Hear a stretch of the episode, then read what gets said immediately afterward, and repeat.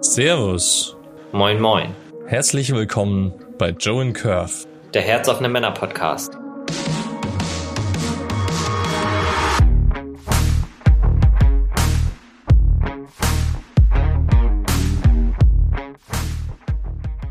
Heute, nachdem das letzte Mal ich die ganze Zeit gequatscht habe, wollen wir uns jetzt heute mal Joes Story anhören. Das ist die gleiche Frage wie beim letzten Mal. Hast du dich schon immer als Mann gefühlt? Bevor es losgeht, ein paar kleine Hinweise vorab. Hier geht es um das Teilen von Erfahrungen und Erlebnissen. Wir sind kein Ratgeber-Podcast. Alles, was du hier hörst, sind persönliche Geschichten und keine Handlungsempfehlungen von uns. Aussagen und Meinungen, die von unseren Gästen hier geäußert werden, stimmen nicht zwangsläufig mit unserer Meinung überein. Wir haben uns dazu entschieden, Beleidigungen und Kraftausdrücke, die in den Geschichten, die geteilt werden, möglicherweise geäußert werden, nicht herauszuschneiden. Falls du von solchen Ausdrücken leicht gekränkt wirst, empfehlen wir dir, ab hier nicht weiterzuhören. Bevor es losgeht, noch eine Bitte.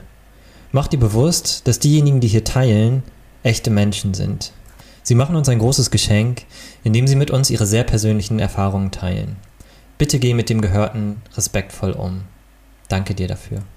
Ja, ich bin total gespannt, was, was du da für, für Stories aus deinem Leben, aus deiner Kindheit, Jugend und dem Erwachsenenalter zu erzählen hast. Gibt es irgendeine Situation, die dir wenn du jetzt die Frage hörst, die dir sofort in den Sinn kommt? Also das Erste, was tatsächlich kommt, ist meine sehr katholische Erziehung, die ich genießen durfte. Ähm, also sprich, man hat diversen Konventionen der Kirche zu befolgen.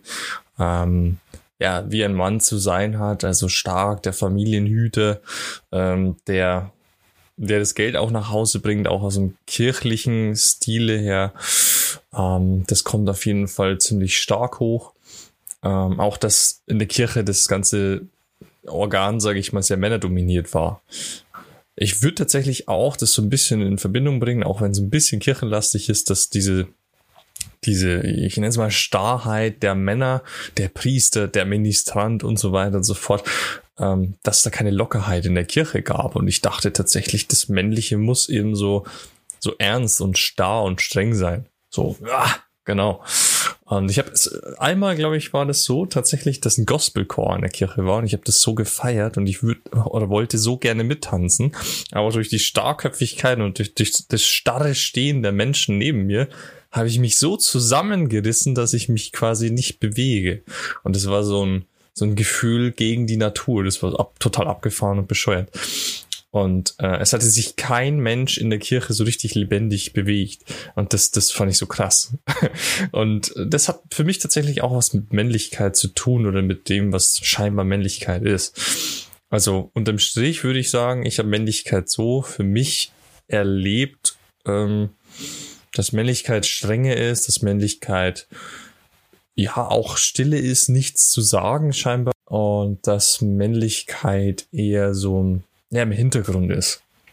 Also das Ganze, was ich jetzt erlebt habe, äh, in all den vier, fünf Jahren, wo ich jetzt immer mehr in die Thematik eingetaucht bin, ähm, würde ich sagen, habe ich den gesamten extrovertierten Teil oder den gesamten powervollen Teil eigentlich nicht für mich entdeckt gehabt. Also dieses innere Tier entdecken, dieses Rausschreien, dieses mal laut sein, dieses mal unbequem sein. Das hatte ich überhaupt nicht auf dem Schirm, dass es überhaupt okay ist. Ich dachte immer, da stimmt was mit mir nicht. Wie war das, als du damals in dieser Situation warst und ähm, so diese ganzen Männerregeln, die du von deiner Familie und von der Kirche mitbekommen hast? Wie hast du dich damit gefühlt? Ähm, gab es so Situationen, wo du, wo du das Gefühl hattest, du könntest dem nicht Genüge tun? Mm, ja, oft. Also, was fällt mir jetzt eine konkrete Situation ein? Ich gehe mal aufs Gefühl zurück. Ähm, ich habe mich beschissen gefühlt. Das, das fühlte sich an wie eine Art Kastration, ähm, weil ich nicht so, so offen und wach und lebendig sein konnte, wie ich eigentlich war oder bin. Also dieses äh, in das Beispielthema äh, Kirche mit diesem Gospelchor, einfach rauszugehen und zu sagen, Leute, bewegt euch, es ist einfach geil hier und dancen und Spaß haben und Freude haben und das Leben zu leben und lebendig zu sein. Ähm, das, das gab mir natürlich ein mega Gefühl von ähm, ja Unterdrückung, Kloß im Hals, Druck auf dem Herzen, ähm, ja, im Endeffekt in dem Moment sich einfach wegducken oder einfrieren und einfach aushalten. Aushalten war lange Zeit meines Lebens am Start. Auch dieses Bild mit dem, mit dem Gospelchor, die Absurdität von, von ihm ist ja eigentlich schon witzig, so dass da ein Gospelchor kommt und da irgendwie abfeiert, Freude und so weiter und so fort reinbringen will. Und dann stehen Total. alle da stocksteif und trauen sich da nicht mitzumachen. Das ist schon irgendwie ein lustiges Bild. Also ich stelle mir das halt vor, dass irgendwie die ganzen stocksteifen Oberpfälzer. ja, war tatsächlich so, war tatsächlich so.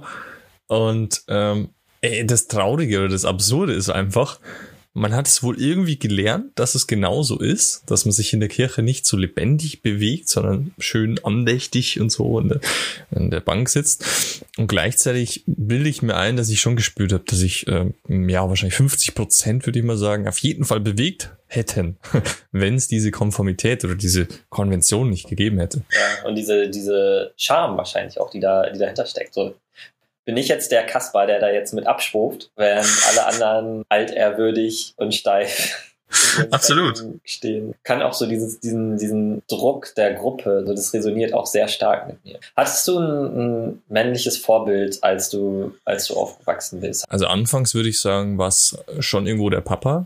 Und dann, ich sag mal, Pubertät ging ich ziemlich krass in die Metal-Szene rein. Und da war natürlich dann so irgendwie so ich wollte schon so hart sein wie die, die Metal-Bands. So dieses scheinbar damals in den Augen äh, teuflische, satanistische, fand ich schon irgendwie spannend. Dieses Ausbrechen, Rebellion aufs Maul, das fand ich einfach schon spannend. Eine Band, die mich sehr geprägt hatte, war zum Beispiel auch ACDC. Ich, ich kann mich noch erinnern, das war in so einem kleinen Computerraum. Mein Cousin hat mir damals, ich glaube, TNT oder Highway to Hell vorgespielt und ich kannte sie damals noch nicht. Und ich, ich habe tief in meinem Herzen gespürt, oh verdammt, diese Musik ist für mich. Da, da geht irgendwas auf, da wird irgendwas getriggert und ich glaube, an dem Punkt hat das Ganze dann begonnen. Die ganze Reise durch Hard Rock, Metal und Co. Also alles, was irgendwie schrubbt und die Funken fliegen. Aber so ein konkretes Vorbild, ich glaube, das war sehr dynamisch. Aber ich glaube auch, dass es eben genau das ist, was mir gefehlt hat in meiner, meiner Pubertät dieses konkrete Vorbild, wo ich nacheifern kann, wo ich hingehen kann, ähm, was ich vielleicht auch ähm, ja in meinem persönlichen Umfeld habe. Klar, Superheldenfilme und so. Ich will der Held sein, ich will der, der äh, alle rettet sein, äh, ich will die Lorbeeren, ich will gesehen werden, die Aufmerksamkeit haben und so weiter. Aber ja, so ganz konkretes Vorbild gab es im Endeffekt nicht. Manchmal so ein bisschen Kumpel, weil der hatte so ein bisschen eine, ja, keine kirchlichen Zwänge, sage ich mal. Äh, den habe ich so ein bisschen beneidet. Der durfte damals wieder Ringe gucken äh, und durfte ich dann eben nicht und so. Und ähm, ja, also so sehr dynamisch. Spannend dass heutzutage so schwierig ist, da jemanden zu finden, wo man andocken kann. Und dass man dann halt tatsächlich, weil man eigentlich nichts Besseres hat, dann irgendwie auf Filme und Prominente zurückgreift, die aber eigentlich ja, kein, kein reales Bild abgeben oder kein Bild von, von realer Männlichkeit zeigen. Superhelden, also können Vorbilder für Superhelden sein. Aber wer ist schon ein Superheld? Ne? ja, und dennoch ist alles Hollywood. Also, ich habe mich oft dabei erwischt, dass ich, ähm, ja, ich sag mal, einen Film geguckt habe, ob es jetzt quasi auch so der, der Wunsch einer Beziehung mit einem Mädel war, äh, und dann lief das Ganze doch nicht so romantisch wie in dem Film, was ich mir ausgemalt habe. Und wenn ich dann was koche und sie überrasche und dann geht es in die und die Richtung, ist es eben dann nicht. Also, und genauso war es dann eben auch mit diesem Superhelden- und Vorbildenthemen. Bei mir war es halt, glaube ich, auch so, oder ich habe irgendwann mal für mich festgestellt, dass viele der Ängste, die ich heute habe, die halt auch so aus, aus diesem Film oder dieser Erwartungshaltung an, an das Männliche, die diese Filme so überbringen, dass sie auch daher rühren. Vielleicht geht's ja auch so weil ich finde, so, wenn, wenn zum Beispiel Männlichkeit in Filmen ganz besonders so aus Hollywood und sowas dargestellt wird, dann ist das häufig erstmal der Held, der muss mutig sein, der muss, wenn irgendwas Böses sich in den Weg stellt, so, dann muss er das lösen können. Am besten mit Gewalt. Wenn unten der, der Einbrecher ist, so, dann ist der Mann dafür verantwortlich, runterzugehen mit dem Baseballschläger, den, den bösen Einbrecher zu vertreiben. Oder auch, irgendwie, wenn es gefährlich wird, ist auch der Mann dafür verantwortlich, sich aufzuopfern. Bei Titanic, ich glaube, wenn Kate Winslet diejenige gewesen wäre am Ende, die, die nicht auf dem Brett sitzt. Es war ein Spiegel, muss man dazu sagen, für alle Titanic-Fans. dann hätte sich das für, für die meisten Zuschauer, glaube ich, sehr, sehr komisch angefühlt. Und ich. Aber wäre mal eine spannende äh, Herangehensweise, Titanic neu zu drehen und die Rolle zu vertauschen. In meinem alltäglichen Leben versuche irgendwie diesen Erwartungen an Männlichkeit, die halt auch einfach durch diese Filme oder ähm, durch Musik oder durch das, was, was Prominente uns zeigen, dass ich versuche, denen, denen zu entsprechen oder zu genügen. Aus Angst davor, ich könnte, ich könnte kein richtiger Mann sein. Geht dir das auch so? Auf jeden Fall. Auf jeden Fall. Also vor allem dieses ähm, stark rausschreien. Ja, es ist einfach auch oft so gewesen, dass, also jetzt im Nachhinein natürlich, dass es zwar ein Learning war, wenn ich so diese klassische Männerrolle übernommen habe und gleichzeitig ist dann entweder ähm, ja, meine Energie flöten gegangen oder vielleicht habe ich sogar ein kleines Traumata dafür genommen. Also mir fallen da so Dinge ein wie, ähm, ja, mein Vater hat einen Schlaganfall gehabt, äh, war da in Spanien auch festgehangen und ich habe so ein bisschen so die, die Leaderrolle, sage ich mal, in der Family übernommen, so für meine Mutter, für meine Schwester ähm, was damals einfach ganz intuitiv passiert ist, weil ich bin der Mann, habe natürlich auch so Dinge gehört, du bist der Mann jetzt im Haus, wenn mein Papa damals auf Geschäftsreise war, jetzt bist du der Mann im Haus und eben äh, du bist stark äh, oder du, du musst jetzt stark sein oder sowas. Da habe ich natürlich schon sowas mitgenommen, wie, okay, wenn, wenn die Scheiße zusammenbricht, dann bin ich der Mann, der quasi den Kahn aus dem Dreck zieht, so ungefähr. Äh, eben weil ich eben der Mann bin, also wenn überwiegend Frauen da sind. Oder wenn, ja, sogenannte Weicheier möglicherweise da sind, dann muss ich die ihm auch mitnehmen, so ungefähr. Und hattest du auch das, das Gefühl, ähm, dass wenn du die, den Kahn nicht aus dem Dreck ziehst, dann bist du ein Fail? Ja, äh, ich würde eher sagen, dann ist alles verloren. also einer muss es machen und wenn ich es nicht mache, dann ist der Scheiße, die Scheiße am Dampfen, dann ist es vorbei. Und ja, und natürlich habe ich dann auch versagt als Mann. Also dann, dann, ja, sinnbildlich habe ich keine Eier oder ja, so in die Richtung. Aber es gab gar kein, keine Option. Also ich, ich habe gelernt, strenge Konsequenz durchziehen und das habe ich an den Tag gelegt und das, dann war ich da. Meine Gefühle, Bedürfnisse, die gab es an der Stelle nicht mehr. Ich war dann einfach da. Es war eine komplett unbewusste Entscheidung. Gab es auch mal eine Situation, wo, wo du das nicht tragen konntest, was da von dir erwartet wurde und ja, danach sehr viel für geschämt hast oder? Also mir fällt eine Situation ein, ich weiß jetzt nicht, ob das so die Antwort auf deine Frage ist, aber es gab äh, in der neunten Klasse die Situation, dass es zum Zwischenzeugnis eben so stand, dass ich irgendwie wohl schlechte Noten hatte, ich weiß gar nicht mehr, zwei, drei, fünfe, ich weiß es nicht mehr. Mm, und meine Mutter zu mir kam und meinte so, sie hatte geträumt, ich schaffe die neunte Klasse nicht. Und das war so ein Stich ganz tief in meinem Herzen irgendwie, äh, was ich dann Jahre später dann immer wieder auch, äh, was immer wieder hochgekommen ist, was ich dann eigentlich so gemerkt habe, was das eigentlich war oder was es ausgelöst hat. Ähm, dass es bei mir so äh, den, den Kämpfer ausgelöst hat, glaube ich. So dieses Fuck you, ist doch mir scheißegal, was du denkst. Ich mache jetzt einfach mein Ding. Und natürlich habe ich die neunte Klasse dann geschafft und gleichzeitig war das einfach so ein Vertrauensverlust, so ein massiver. Und ich würde es auch so auf dieses, ähm, ja, du musst stark sein, du musst mindestens genauso gut sein wie deine Schwester äh, hinbringen. Ähm, ja, und einfach auch so Richtung Männlichkeit. Also du musst es doch schaffen, hallo? Deine Schwester hat es doch auch geschafft, du musst doch genauso gut sein. So, weißt du, was ich meine? Und also wie im Duell verlieren oder so. Oder beim Rangeln oder whatever. Und das war schon ein krasser Vertrauensverlust damals. Und dann auch so, als, als wenn es irgendwie ein Armutszeugnis an deine Männlichkeit wäre, gegen ein Mädchen zu, zu verlieren. Auch ein Stück, ja, auch ein Stück. Also an der Stelle, äh, falls ihr das irgendwie hört, Mama, Papa, das ist kein Vorwurf. Ich weiß, ihr habt euer Bestes gegeben und alles wunderbar. Und gleichzeitig ist es eben so, dass so ein Thema schon, schon, ja, vor allem das Thema Vertrauen richtig äh, zerlegt hat. Ja, aber auch wahrscheinlich auch das Thema Mädchen, ja. Das kann gut sein. Aber so eine Situation, aber eine andere Situation fällt mir jetzt gerade spontan nicht ein. Ne? Ah, gibt's mit Sicherheit. gab es denn überhaupt eine Situation in deiner Kindheit oder in deinem Aufwachsen? Ich glaube, im, im Erwachsenenleben wird es nicht mehr sein, aber so kannst du den, den exakten Moment zurückverfolgen, wo du gemerkt hast, an mich als Junge werden andere Erwartungen gestellt als ein Mädchen. An Mädchen werden ja auch Erwartungen gestellt.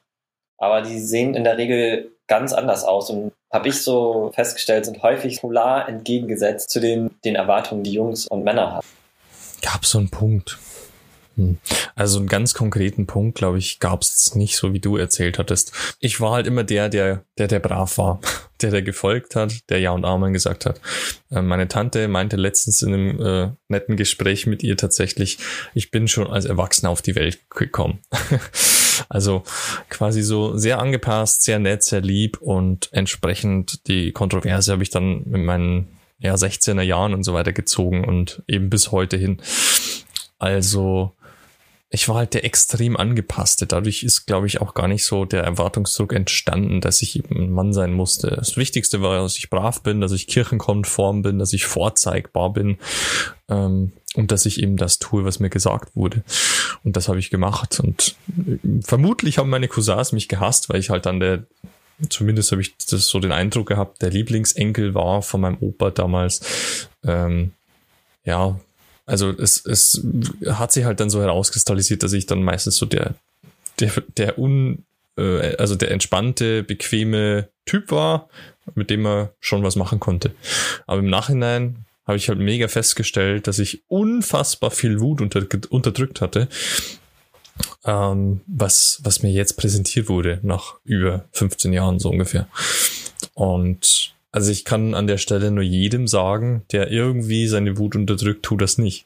Also bei mir ist es in einem Burnout geendet. Mir ist auch so das, das Wort, nimm's mir nicht böse, People Pleaser sofort in den Sinn gekommen. Auch eine Krankheit, unter der ich sehr, sehr stark leide. Ich würde da gerne noch so ein bisschen nachbohren und, und nachforschen. Wie hast du das denn erlebt oder was denkst du war der Grund, warum du so angepasst warst? Mm, ja, in erster Linie wollte ich natürlich geliebt werden. Also jetzt mit, mit der Reflexion aus der heutigen Zeit. Das zweite ist natürlich auch, ich will meine Eltern nicht verärgern. Gut, es geht wahrscheinlich mit dem ersten einher und ich möchte natürlich die kirchlichen Werte leben. Also ich habe das halt sehr, sehr eingebläut bekommen, auch das Thema Beichte und so. Und du darfst nicht böse sein, du darfst nicht jähzornig sein oder was da sonst alles in diesem Beichtzettelchen damals stand ich kann mich jetzt nicht ganz genau erinnern, aber es, es kamen sicher so Sätze wie, äh, wenn du das nicht tust, dann habe ich nicht mehr lieb und so weiter und so fort. Also das ist eigentlich so ganz oben drüber, dieses äh, lieb äh, gehabt wer. Äh, du weißt schon. Kenne ich auch, dass ähm, wenn ich wenn ich kompliziert bin oder schwierig, so dann dann gibt's Liebesentzug.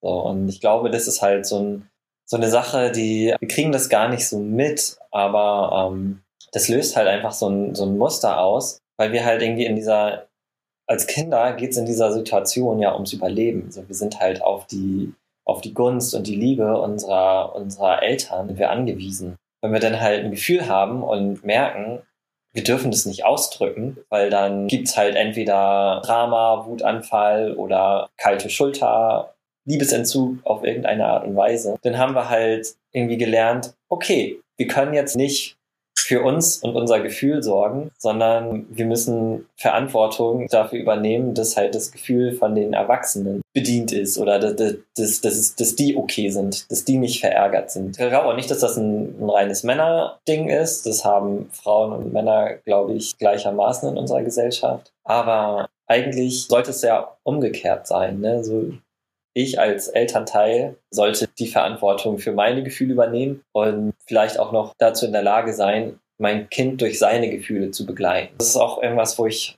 also wo ich mir auch zum Beispiel vorgenommen habe, weil ich bei meinen Kindern auch darauf achten. Ob es mir gelingt, ist die andere Frage, weil rückblicken kann man halt immer irgendwie mit Hochmut auf seine Eltern zurückblicken, die halt natürlich ihr Bestes gegeben haben und sich halt auch so voll auf das Negative und sagen, ey, das war scheiße und Pika und Po. Aber darum geht's ja nicht so, sondern Eltern sind halt auch Menschen. Ja, das ist ein wichtiger Punkt. Also so ein wichtiger Punkt auch in der Persönlichkeitsentwicklung. Ähm, ja, wenn du das Thema Eltern angehst, dann flame sie nicht, sondern sei dankbar, dass du auf der Welt bist. Sei dankbar, dass sie den Mut gehabt haben, dich zu zeugen und dich aufwachsen äh, haben lassen, quasi. Mit ihrem Geld, mit ihrer Energie und ihrer Lebenszeit unterm Strich auch. Also es ist, glaube ich, auch ein Punkt, den man echt äh, nochmal hervorheben muss an der Stelle. Auf jeden Fall. Ja, dadurch, dass irgendwie diese Situation, die ich gerade beschrieben habe, dass das halt etwas ist, mit, mit der sie halt auch nicht klargekommen sind, zeigt ja halt auch nur, dass das auch etwas ist, was ihre Eltern ihnen auch nicht mitgegeben haben. An der Stelle nochmal auf keinen Fall irgendwie Finger zeigen und ähm, sagen, du bist schuld, sondern lieber nach vorne schauen. So das Problem anschauen, wahrnehmen, bis mit der nächsten Generation besser machen. Wachstum und dann das Wachstum an die nächste Generation weiterreichen. Okay, so, so viel dazu. Erstmal ähm, viele liebe Grüße an die Eltern und mit Dankbarkeit dorthin blicken. Du hast gerade eben nochmal von, von einem Burnout gesprochen. Ähm, wie kam das zustande und was ist da passiert? Erzähl mal. Puh, gute Frage. Wie ist der Burnout entstanden? Ähm, ich war sechs Jahre lang in der Firma und hatte halt ganz normal gearbeitet im Großraumbüro und äh, ja, hatte einfach ja, nette Kollegen. Das war eigentlich alles wunderbar. Und gleichzeitig spürte ich schon immer so diesen Druck dazugehören zu müssen. Als Softwareentwickler musst du Nerd sein, da musst du Star Wars Fan sein. Zu meiner Schande muss ich damals gestehen, ich habe gar kein Star Wars geguckt bis zu dem Zeitpunkt. Das war natürlich der, der riesen Flame Point überhaupt im Büro. Ähm, genauso wenig war ich extremer Zocker oder so, äh, nur Gelegenheitsspieler und wusste natürlich auch diverse Abkürzungen nicht und so weiter und so fort. Und war natürlich dann erstmal so, ja, ich will nicht sagen unten durch, aber mh, mm, schon in einer Situation, wo ich ja aus meinem Gefühl heraus eher belächelt worden bin, kein richtiger Entwickler war, ähm, ja, nicht in dem Gruppengefühl mit dabei war, sondern immer der, der halt auch mitläuft. Also war schon ein beschissenes Gefühl, aber das habe ich damals immer so ein bisschen weggeschoben. Ähm, war auch eine Beziehung, die ich hatte, die ähnliche Auswüchse hatte, sage ich mal. Und ähm, ja, ich meine, wenn du sechs Jahre durchziehst und dich immer kleiner machst, immer kleiner machst und immer mehr versteckst, ähm, also ich würde mal sagen, für den sechs Jahren waren es auf jeden Fall drei, dann kocht der ganze Spaß irgendwann über. Also irgendwann hatte ich halt in Meetings nichts mehr gesagt, weil es dann eher runtergebuttert worden ist, äh, aus welchen Gründen auch immer. Und irgendwann bin ich halt sehr ruhig geworden, sehr, sehr still geworden und ähm, ich glaube, da habe ich dann auch angefangen, mich mit Eckart Tolle zu beschäftigen, interessanterweise. also The Power of Now. Und ähm, ja, war aber nicht so intensiv drin, dass ich mich, ich sage mal, selbst, rausholen hätte können. Und dann haben halt die Augenprobleme angefangen immer öfters habe ich trockene Augen gehabt, habe ich ähm, ja irgendwie Sehstörungen gehabt oder so. Bin dann äh, zu einem Augenarzt nach Dortmund gefahren, habe da quasi eher so eine Ernährungsumstellung gemacht, anhand dem seinen, seinen Tipps, seinen Erzählungen, durch eine Empfehlung auf einen ehemaligen Kollegen, der dadurch wohl Heilung erfahren hatte. Und äh, bei mir hat es eben nichts gebracht, außer dass ich massiv abgenommen habe auf 67 Kilo und ich mich total grottig gefühlt habe. Wo ich dann gemerkt habe, okay, an der Stelle ist das Bullshit, ich muss das andere wieder essen und wieder normal auf den Damm kommen. Und bin einfach extrem lange krank gewesen, immer wieder mal. Man muss, man muss vielleicht nochmal ins Verhältnis setzen, so dass du ein, ein Riese bist. so und dass da äh, 67 Kilo tatsächlich vielleicht auch äh, sehr, sehr mager sein konnte. Also ich glaube, mein, mein BMI sollte irgendwie so 80 Kilo sein oder so. äh, äh, BMI nicht natürlich immer Idealgewicht. Dein Idealgewicht, ja. Ja, und dann ging es so weiter. Und dann habe ich halt entschieden, nee, ich lasse die Ernährungsgeschichte da sein und äh, bin oder erst wieder normal. Und jetzt eine Reflexion, was vielleicht auch nicht ganz so unwichtig ist, ich war regelmäßig krank. Regelmäßig krank. Nebenhöhlen, ähm, eher so, so klassische Erkältungs- und Grippesymptome. Ähm, und es kam immer wieder. Also ich sag mal so, im Jahr waren es bestimmt drei bis vier Mal jene Woche, wo ich einfach krank war. Obwohl ich jetzt nicht in der Kälte war oder ob ich irgendwo war, wo mega Viren waren. Klar, du hast das Großraumbüro. Aber es war fast regelmäßig. Also fast jede Jahreszeit, kann man sogar sagen. Und ähm, ja, im Nachhinein kann man das natürlich auch psychosomatisch deuten und so, aber da will ich jetzt gar nicht reingehen. Ähm, ja, lange Rede, kurzer Sinn. 2017 war es dann soweit. Ich bin ins Büro rein um 8 Uhr morgens und um 9 Uhr konnte ich nichts mehr lesen. Also es war so, wie wenn ich gegen die Sonne gucke. Also so dieses Flimmern schwarz und ich konnte nichts mehr erkennen. Und äh, ja, ein paar Tage vorher hatten mir meine Kollegen quasi schon zurückgemeldet, dass da so viele Schreib- und Leichtsitzfehler drin sind im Source Code und äh, ob ich denn unkonzentriert bin und so. Und ich so meinte so, hä, kann nicht sein. Habe ich das angeguckt, schwarz auf weiß, habe so mit dem Beweis ge äh, gezeigt. Und ich habe festgestellt, ja scheiße, die haben recht. Äh, das war mir nicht bewusst, wie ich den Code quasi hochgeladen habe. Da hat alles gepasst. Aber war eben nicht so. Ich habe es eben nur nicht gesehen. Und ja, habe dann letztendlich, mein, mein Therapeut damals meinte so, äh, also ich habe ja dann natürlich auch Psychotherapie gemacht, so klassisches Krankenkassensystem. Ähm, ich habe schwarz gesehen. Ich habe schwarz gesehen oder rot gesehen, so auch wieder kombiniert mit der Wut. Und das war genau mein Thema weil ich einfach Kommentare persönlich genommen habe, weil ich alles nach innen gefressen habe, weil ich alles gegen mich gerichtet habe.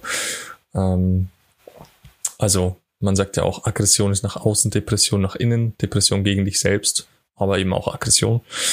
Und genau das ist passiert im Unterstrich. Und dann habe ich zu meinem Chef gesagt, ich glaube, das war der 14.08.2017, weiß ich noch ziemlich genau. Ähm, hey, ich muss mit dir reden. Dann haben wir uns in der Mittagspause hingesetzt und ich habe gesagt, ich bin ab morgen nicht mehr da. Ich werde erstmal um meine Gesundheit mich sorgen und kümmern und machen. Ja, und das war im Endeffekt der letzte Arbeitstag. Und dann ging es halt los, der ganze Marathon, Schulmedizin, äh, untersuchen lassen, äh, erstmal gucken, was ist organisch quasi, ist da irgendwas an der Netzhaut, ist da irgendwas am Auge an sich und so weiter. Augenkliniken durch, Augenärzte durch, kein Mensch hat was gefunden. Und dann fängst du natürlich schon an, oder ging mir zumindest so, zu glauben, okay, äh, was ist da? Spiele ich da was vor? Was stimmt denn mit mir nicht? Was ist denn da mit mir? Wenn ich, wenn die ganzen Schulmediziner aus der organischen Richtung nichts finden. Das kann ja nicht sein, die Augen sind zu trocken, ich spüre das doch. Augen zittern, Augen flimmern, ähm, so weit, dass ich mich nicht mehr Autofahren hab trauen. Und obwohl ich Autofahren geliebt habe damals. Und ja, wie weit soll ich ausholen? ja, ist mal, aber nee, das ist tatsächlich ähm, eine spannende Geschichte und auch krass, dass du denn damals fähig warst, gleich diesen harten Cut zu machen und zu sagen, ähm, also ich schmeiße jetzt hier meinen, meinen Job hin, meine Gesundheit jetzt erstmal wichtiger ist. Und ich denke mal, irgendwas wird dir ja auch gesagt haben, dass dieser Job da wahrscheinlich was mit zu tun haben wird mit deiner Gesundheit, weil sonst hättest du ja vielleicht irgendwie gesagt, so ich nehme jetzt irgendwie mal drei Monate ein Sabbatical oder sowas und komme dann wieder und mache dann irgendwie das, den gleichen Zirkus nochmal und ähm, und so weiter und so fort. So, ne? Aber irgendwas war ja da, was, was du gespürt hast, so es hat mit diesem, mit diesem Job, mit diesem Job zu tun. Auf jeden Fall. Also was ich gespürt habe, ganz klar war mangelnde Wirksamkeit. Ich habe überlegt, wir entwickeln hier für einen Riesenkonzern, äh, ich weiß gar nicht mehr, einen Online-Shop oder was das war.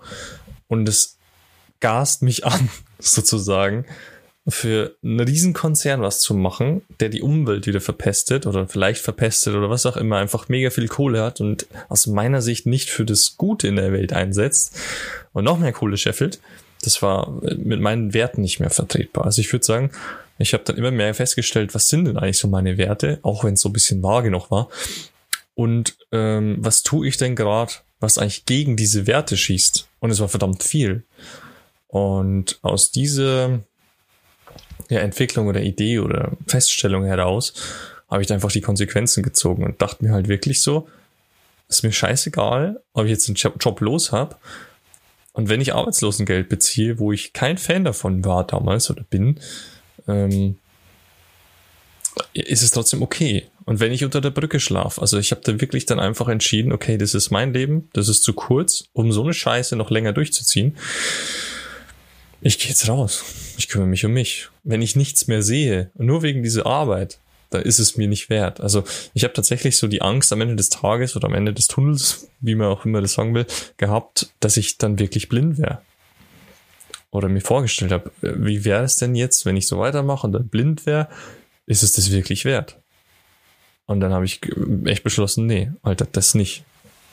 Und wenn ich mein ganzes Leben arbeitslos wäre, mir ist meine Gesundheit wichtiger. Genau. Oder wenn ich das Land verlassen müsste. Oder, oder, oder. Also ich habe mich echt da straight für meine Gesundheit entschieden. Aber es gab natürlich vorher auch ähm, diverse gesundheitliche Einschläge bei mir selbst, ähm, wo ich durch Gesundheitsthemen schon mal in so Richtungen geschoben worden bin. Also ob es eine Herzmuskelentzündung war oder solche Geschichten. Direkt 2011. Ähm, was auch so die Psyche schon ein bisschen ja, gefordert hat. Nennen wir es mal so. Genau. Ja, spannend und sehr, sehr stark auch, also dass du es gemacht hast.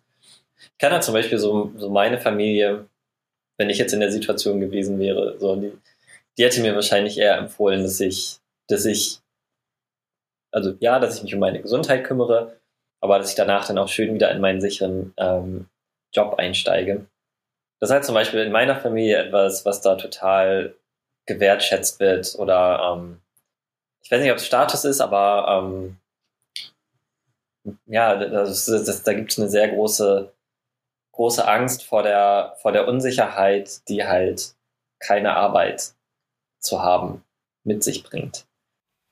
Also die Thematik teilt meine Familie, denke ich auch. Also ich habe damals wirklich unabhängig von sämtlichen Meinungen gehandelt. Also ich möchte ja damals für einen Aufhebungsvertrag entschieden und äh, da gab es natürlich ganz viel Kontra aus der Familienecke, sage ich mal. Also dieses, ja, und dann kriegst du kein Geld und bla und hier und da. Ähm, ja, war, war, mir egal. Ja, Geld ist nicht alles, habe ich damals, glaube ich, verstanden. Also klar, mit Geld kannst du viel im Leben erreichen und es ist auch wichtig, einen Job zu haben und so, weil dauernd äh, Löcher in die Luft starren und so, da wirst du auch bescheuert. ähm, aber es muss eben was sein, was dir Spaß macht, was dir Freude bereitet und ähm, was auch zu deinem Charaktertyp passt. Deswegen habe ich mich halt dann ähm, in der Krankenzeit irgendwann entschieden, okay, ich versuche es jetzt selbstständig weil da kann ich so viel arbeiten, wie ich will. Ähm, und wenn es mir kacke geht, sage ich einfach nö. Klar, es muss irgendwie finanziell vereinbar sein. Ähm, und gleichzeitig kann ich halt auch schon immer mit offenen Karten spielen und dem Kunden sagen, hey, mein Stand ist so und so. Ähm, ich bin gern bereit, dir zu helfen und so weiter und so fort, aber unter den und den Bedingungen. Und habe quasi keinen Druck mehr, so diese klassischen 40 Stunden runterzureißen. Ähm, ob du jetzt da bist und was arbeitest oder nicht, aber Hauptsache du bist in dem Büro, wo du dich aber nicht wohlfühlst. So. Und ich glaube, was, ähm, was ich bei dir auch rausgehört habe, ähm, war so ein, so ein Faktor, also der ist bei mir zum Beispiel auch ein sehr starker Faktor, ähm, von Service zu sein. So, ne? Also ich hatte ja so rausgehört, äh, irgendwie dieser, dieser große Online-Konzern, irgendwie wem helfe ich da eigentlich mit? So, der braucht keine Hilfe, der hat schon irgendwie, irgendwie alle Kohle der Welt und ähm, ja. Ganz genau. Diese Wirksamkeit und wirklich auch den Kleinen zu helfen und einfach auch Projekte zu unterstützen, die ja, die die Welt besser machen. Das ist so ein bisschen eine Kernvision von mir. Make a better world. Äh, egal wie platonisch oder so das klingt, aber einfach so, ja, der Kern. Was Gutes reingeben, so, finde ich. Genau. Und natürlich auch nehmen, ganz klar. Nimm dir was Gutes und entsprechend gib wieder was Gutes. Genau. Eben auch so das Arbeitslosengeld damals einfach annehmen zu können und nicht zu sagen, hey, ich bin zu gut dafür oder zu stolz oder so, sondern einfach zu sagen, ja, fuck, ich nehme das. Ja. Ja, genau. Ich glaube, das ist so, so das, das gehört auch so, so mit dazu, im, im Flow zu sein. So, ne? Und man sagt ja immer, Absolut. protect the asset. Ne? Und ähm, so, wenn wir uns selber halt total runterrocken und nie irgendwas was annehmen, so, dann können wir halt auch nicht von Nutzen sein. Ja, sehe ich genauso. Ja, aber ähm, spannende Geschichten und ähm, oder eine spannende Geschichte von dir, ähm, vielen, vielen Dank fürs Teilen, fürs Herz öffnen. Sehr gerne. Ja, lieber Curve, danke für das Interview. Ähm, es hat gut getan, darüber zu sprechen. Ich hoffe, wir konnten vielleicht den einen oder anderen ja, ein paar Dinge mitgeben. Ähm, ja, einfach ein paar, paar Lebenserfahrungen. Dass es äh, gut und wichtig ist, sich mitzuteilen, dass es gut und wichtig ist, äh, einfach nach innen zu gucken und ja, zu überlegen, ist es gerade gut, wie es gerade läuft bei mir im Leben oder nicht. Genau, ja, und wenn, wenn ihr irgendwie Ideen oder Feedback oder auch tolle Geschichten habt, ähm, die euch zu dem Thema einfallen, lasst uns das gerne wissen.